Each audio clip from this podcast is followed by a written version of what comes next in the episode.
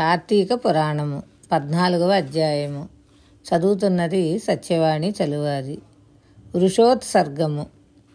కార్తీక మాసంలో కన్యాదాన ఫలం వివరించిన తరువాత వశిష్ఠుల వారు జనక మహారాజునకు జన్మాంతర కృత పాపాలు నశింపజేసే వృషోత్సర్గాన్ని వివరించటం ప్రారంభించారు. రాజా కార్తీక పౌర్ణమి నాడు పితృదేవతల ప్రీతి కొరకు ఎద్దును అచ్చువేసి విడిచిపెట్టిన వారికి కలిగే పుణ్యాన్ని గురించి వివరిస్తాను విను. ఆ విధంగా చేసిన వారికి కోటి పర్యాయాలు గయాశ్రాద్ధం చేసినంత పుణ్యం కలుగుతుంది. కార్తీక మాసానికి మించినది మరొకటి లేదు. పితృదేవతలు పుణ్యలోకాల్లో ఉన్నప్పటికీ మన కులంలో పుట్టినవాడు ఎవడైనా కార్తీక పౌర్ణమి నాడు నీలవర్ణము గల ఎద్దును అచ్చువేసి విడిచిపెట్టినట్లయితే దానివల్ల మనం తృప్తి పొందుతాము అని పితృదేవతలు సదా కోరుకుంటూ ఉంటారు. కార్తీక మాసంలో ధనవంతుడు గాని బీదవాడు గాని పిసినారితనం వల్ల వృషోత్సర్గము చేయకపోయినట్లయితే వాడు యముని ఆజ్ఞ వల్ల అందతమస్సు అనే నరకాన్ని పొందుతాడు. ఏటేటా పిండదానం వల్లను గయాశ్రాద్ధం వల్లను ప్రత్యాబ్దిక శ్రాద్ధం వల్లను పుణ్యస్థలాలకు యాత్రలు చేయడం వల్లను అమావాస్యాదులలో తర్పణాలు విడిచిపెట్టడం వల్లను మహాలయ శ్రాద్ధం వల్లను ఎంత పుణ్యం కలుగుతుందో అంతకంటే మిక్కుటంగా కార్తీక పౌర్ణమి నాడు చేసిన వృషోత్సర్గం వల్ల కలుగుతుంది. అటువంటి వృషోత్సర్గం కంటే మించిన పుణ్యకర్మ లేదు. ఇది గయాశ్రాద్ధంతో సమానమని పెద్దలంటారు. కార్తీక మాసంలో పున్నమి నాడు ఎద్దు నచ్చు వేయించిన వారికి అన్ని ధర్మాలు చేయుట కంటే మించిన ఫలం కలుగుతుంది. వేయి మాటలెందులకు? దేవర్షి పితృ రుణాల నుండి విముక్తి కలుగుతుంది. కార్తీక పౌర్ణమి నాడు దక్షిణతో ఉసిరికాయలు దానం చేసిన వాడు సర్వ భూమండలాధిపతి అవుతాడు. దీపదానం చేస్తే అన్ని పాపాలు పోవటమే కాకుండా ఉత్తమ గతి కలుగుతుంది. మూడు విధాలైన పాపాలు తొలగిపోతాయి. కార్తీక పౌర్ణమి నాడు పరమేశ్వర ప్రీతి కొరకు శివలింగ దానం చేసేవాడు ఇహలోక సుఖాలన్నీ అనుభవించిన తరువాత జన్మాంతరంలో సారభౌముడు అవుతాడు కార్తీక మాసంలో లింగదానం మోక్షప్రదమని పెద్దలంటారు. అటువంటి శివలింగదానం చేయకుండా కార్తీక వ్రతం అనుష్ఠించినట్లయితే వాని పాపాలన్నీ వజ్రపు పూత పూసినట్లు కఠినములవుతాయి. కార్తీక వ్రతం దుర్లభమని విస్తార ఫలం ఇస్తుందని చెప్పబడిందని పొరిగిండ్లలో భుజించటం పితృశేషాన్ని భుజించటం నిషిద్ధమైన దాన్ని రక్షించటం శ్రాద్ధ భోజనం చేయటం తిలదానం పట్టటం అనే ఐదింటిని కార్తీక వ్రతం చేసినప్పుడు విడిచిపెట్టాలి. అంతేకాకుండా సమ్మానాన్ని అంటే పంక్తి భోజనం శూద్రాన్నాన్ని పూజారి ఇండ్లలోని అన్నాన్ని నివేదన చేయని అన్నాన్ని ఉపనయనాది సంస్కారాలు లేని వాళ్ళ అన్నాన్ని విధవ వండిన అన్నాన్ని కార్తీక మాసంలో వదిలిపెట్టాలి. కార్తీక మాసంలో అమావాస్య పూర్ణిమల ఎందును ప్రత్యాబ్ది శ్రాద్ధంలో ఆదివారం నాడును సూర్య చంద్ర గ్రహణ కాలాల్లోని రాత్రి భోజనం చేయకూడదు. ఏకాదశి నాడు రేయింబగళ్ళును నిషిద్ధ దినాలలో వ్యతిపాత వైద్రుత యోగాలలోనూ ఏకాదశి ముందటి వెనుకటి దినాలైన దశమి ద్వాదశులలోనూ కార్తీక వ్రతం చేసే గృహస్థుడు మాసవ్రతం చేసేవాడు. రాత్రివేళ భోజనం చేయకూడదు. భోజన నిషేధం గల దినాలలో ఛాయానక్తం మహర్షుల చేత విధింపబడి ఉండటం వల్ల సూర్యాస్తమయానికి ముందే భోజనం చేయాలి. దానివలన వక్తవ్రతం కలుగుతుంది. కాబట్టి వక్తమును అనగా రాత్రి భోజనాన్ని చేయకూడదు.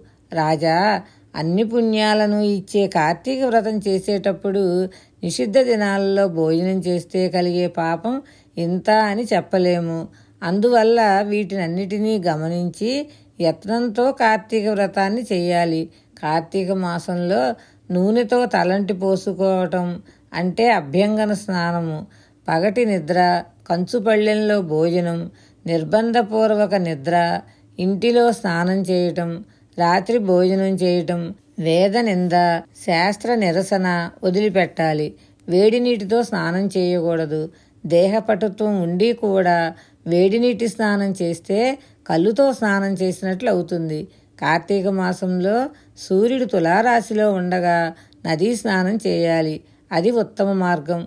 అవకాశం లేనప్పుడు చెరువులు కాలువలు కోనేర్లు పుణ్యనదులుగానే భావించి స్నానం చేయాలి. స్నానానంతరం సూర్యమండలం మధ్యనున్న విష్ణుమూర్తికి నమస్కరించి విష్ణు కథలు చెప్పుకుంటూ ఇంటికి రావాలి. సాయంకాలం సంధ్యావందనాలు సాష్టానాలు ముగించుకొని కాళ్ళు కడుగుకొని ఆచమనం చేసి పూజాగృహం చేరి అక్కడ ఈశ్వరునికి కల్మోక్త ప్రకారంగా షోడశోపచార పూజ చేయాలి. కార్తీక మాసమంతా సహస్రనామార్చన చేయాలి. మాస వక్త వ్రతంలో పూజ అయిన తర్వాత పార్నాతీకాంత దేవేశ పద్మజాత్యం గ్రి పంకజ అర్ఘ్యం గృహాణ దైత్యారే దత్తం చేద ముమాపతే అని అర్ఘ్యం ఇవ్వాలి.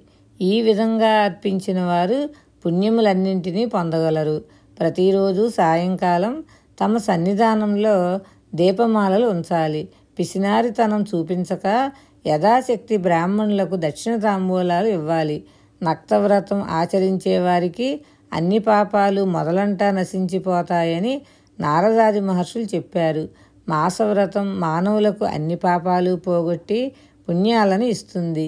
కార్తీక చతుర్దశి నాడు పితృదేవతలను ఉద్దేశించి భక్తితో బ్రాహ్మణునికొక్కనికైని భోజనం పెట్టిన వారి పితరులంతా తృప్తి పడతారు తిలతర్పణం చేస్తే పితృదేవతలంతా తనివి చెందుతారు. చతుర్దశి నాడు ఫలదానం చేస్తే సంతాన నష్టం కలగదు. కార్తీక చతుర్దశి నాడు ఉపవాసం ఉండి శివారాధన చేసిన వారు శంకరతుల్యులవుతారు పరమ పవిత్రమైన ఈ అధ్యాయం విన్నవారికి పాపాలన్నీ నిస్సంశయంగా నశిస్తాయి. కార్తీక వ్రతం చేయని వారికి నూరు నీచ జన్మల తర్వాత రెండు వందల నక్క జన్మలు మూడు వందల పంది జన్మలు నాలుగు వందల కుక్క జన్మలు ఐదు వందల పిల్లి జన్మలు ఆరు వందల ఎలక జన్మలు కలుగుతాయి. ప్రారబ్ధ పుణ్యఫలాన్ని చెబుతాను విను. కార్తీక వ్రతం చేసేవారికి పదిహేను జన్మలకు ముందే ఆ పుణ్య ప్రభావం వలన తన నిమిత్తం ఒత్తులను చేర్చుకొనుము. మరు జన్మలో జ్వాలావర్తుల సంయోగం కలుగుతుంది. కార్తీక ద్వాదశి నాడి తన పుణ్యదేహమున విష్ణువు మూల గొప్ప జ్వాల కలుగుతుంది. జన్మాంతరంలో దివ్య శరీరం దాల్చి విష్ణులోకాన్ని పొందుతారు. కార్తీక మాసమంతా వ్రతం చేయలేనివాడు ద్వాదశి నాడైనా వ్రతం చేసినట్లయితే అతడు ఉత్తమ దీపం వెలిగించడం వలన విష్ణులోకం పొందుతాడు అని వశిష్ఠుల వారు జనక మహారాజునకు వివరించారు. ఇది శ్రీ స్కాంద పురాణాంతర్గత కార్తీక మహాత్మ్యమందలి పద్నాలుగవ అధ్యాయం సంపూర్ణం. పదిహేనవ అధ్యాయము దీప ప్రజ్వలన మహిమ. వశిష్ఠుల వారు జనక మహారాజునకు దీప ప్రజ్వలన మహిమ వివరించసాగారు. శుభం భూయాత్. శ్రీ కార్తీక దామోదర చరణారవిందార్పణమస్తు. భగవద్ అనుగ్రహంతో పదిహేనవ అధ్యాయం రేపు తెలుసుకుందాము.